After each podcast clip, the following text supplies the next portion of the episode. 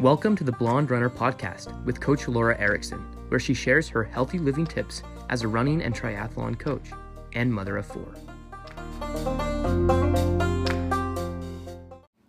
Hello, Coach Lora here, and today I wanted to talk about how to adapt a run training program. Um, one, first, it's very important to have a training program, I think, to follow, if, especially if you're a beginner runner. So we are going to be particularly talking about the Ogden Marathon. Uh, I developed some training programs uh, free for those people that are participating and signed up for the races. So if you haven't tapped into that yet, maybe you've signed up and didn't realize you can get a training program, you'll definitely want to check in on that. Um, one of the reasons I think it's very important to follow a training program is it gives you structure and accountability. Oftentimes, especially if we're training for long races like marathons and things, we get tired in the training and and it's easy to kind of um, if you're not really following a training, it's easy to decide you don't want to do something or do, don't want to do a long run or those important things. So if you have that training schedule, it's usually well planned out. Um, a lot of training schedules are produced uh, by training coaches or coaches like me that have a lot of experience. So I think it is important to have a training program. Um, so you might be listening in and maybe you have a training program, a different training program, maybe not the one that I've written, but um, it's still important to have a training program. The, one of the things that you need to consider if you've gotten a generic training program online somewhere is that you have to consider what race you're doing and does it incorporate enough of what you need in. For instance, a lot of the races we do in Utah are downhill races, so you need to make sure you're training on hills.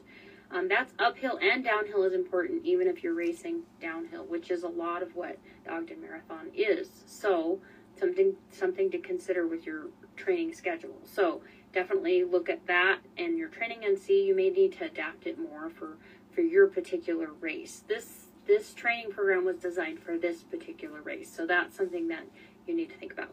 Um, one of the most common mistakes that I see when people are following a training plan is rarely do you ever get every single workout in as it's written. It is important to try to train it, try to follow it as best you can. But realistically, in you know this this training program I created was 18 weeks. You're probably going to miss a workout here or there for various reasons. Maybe it was you got sick, or maybe your kids were sick and you had to deal with something you didn't expect to deal with, maybe an emergency. Could have been poor planning on your part in terms of training, you know, getting things ready or you know the day runs out and you didn't get your workout in. So poor planning. So a lot of reasons we can miss a workout. Uh, one of the mistakes i see people making is if you miss a workout you just add it to the next one right? So let's say you missed a five or six mile run and then you you're going to do a four or five the next day or the next or whatever then you just add them together and that makes up for it. Not necessarily. Obviously that's going to have a different toll on your body than just doing the workout. So I suggest for the most part, I mean, you probably could, like, if you miss a workout, it could be an extra rest day. That's totally what I suggest, and then just stick to the rest of the training program. Um, some people do plug it, you know, maybe they'll they'll use it as a rest day and then plug that workout into their rest day. But the way that I've just structured training, um, I have a rest day after a long run. That it will kind of it could mess up your training a little bit. So really the best thing to do is if you miss a workout, just forget about it and move on. Um, in the training programs that I've created, I do a lot of cross training in there. Uh, the reason for that is it gives you some say in what you're doing for training, and it gives you usually a lot of variety. That way, you're not getting burnt out. Um, for cross training, I always suggest doing non-jarring workouts like uh, elliptical would be good, doing a Pilates class, maybe going swimming, cycling, easy hike, walking with your friend. Uh, it's just movement. It's sort of a recovery day, but active recovery day. So that's what cross training is all about. It shouldn't be jarring, and then it gives you that freedom to do something a little different. Also keeps you fresh, keeps keeps it exciting. You don't get to run every day. Now, when you're a more advanced runner, running every day, you know, maybe you want more mileage. Most of the training I do for myself and uh, for a lot of the people I work with, I do have lower miles. Uh, it works well for me. It's worked well for a lot of people. So if you like a lot more miles, you can add those on, but you are risking injury. So it's always better to get to the starting line obviously not injured, and it's smart usually to go less mileage if that I mean you're you're less risk in that regard. So it's better to to get to the starting line under trained than injured, right? So getting to the start line is the key, and then feeling confident. Uh, you build that confidence through following a training plan, and then one of the other things with training plans, they rarely really they don't really incorporate nutrition in, and most of them are just mileage plans. Um, so, so that's something to consider and start planning in.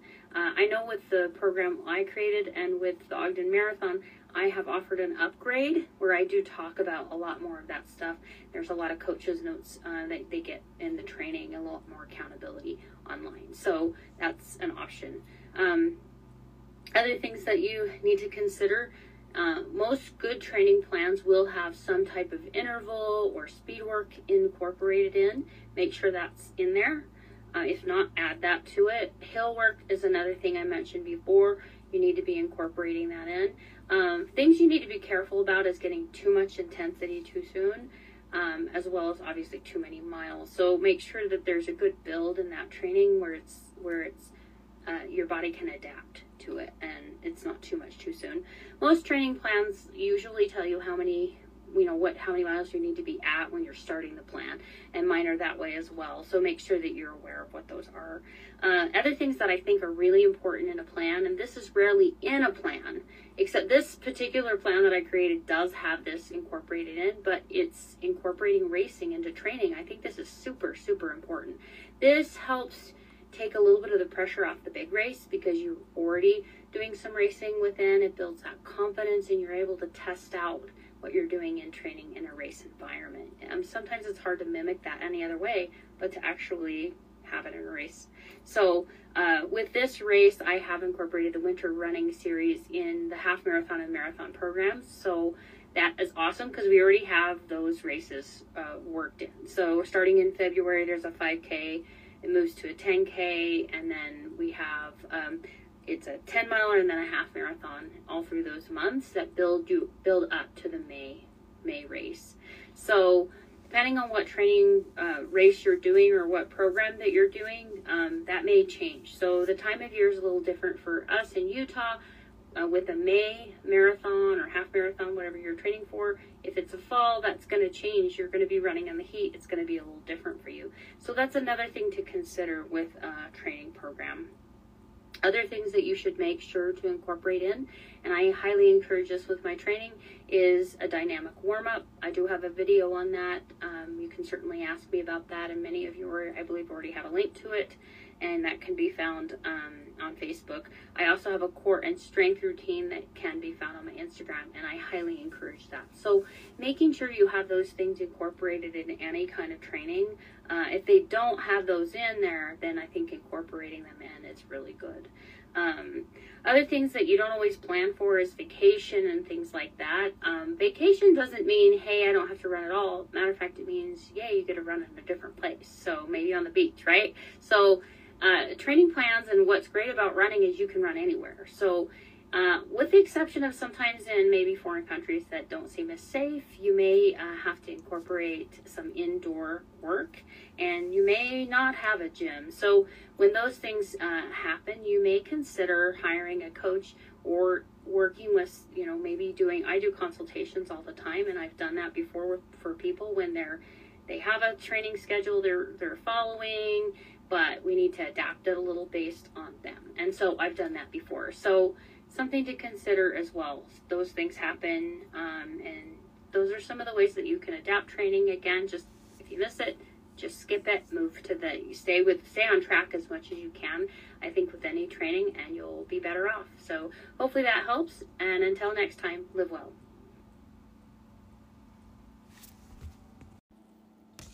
Thank you for joining me for this episode of the Healthy Living Podcast. Be sure and check the show notes for resources or links that we mentioned in the show. You can also find them on my website at blonderunner.com. B L O N D E R U N N E R.com. You can also find me on Instagram at the blonde runner with an E and Coach Lora Erickson, and that's L O R A.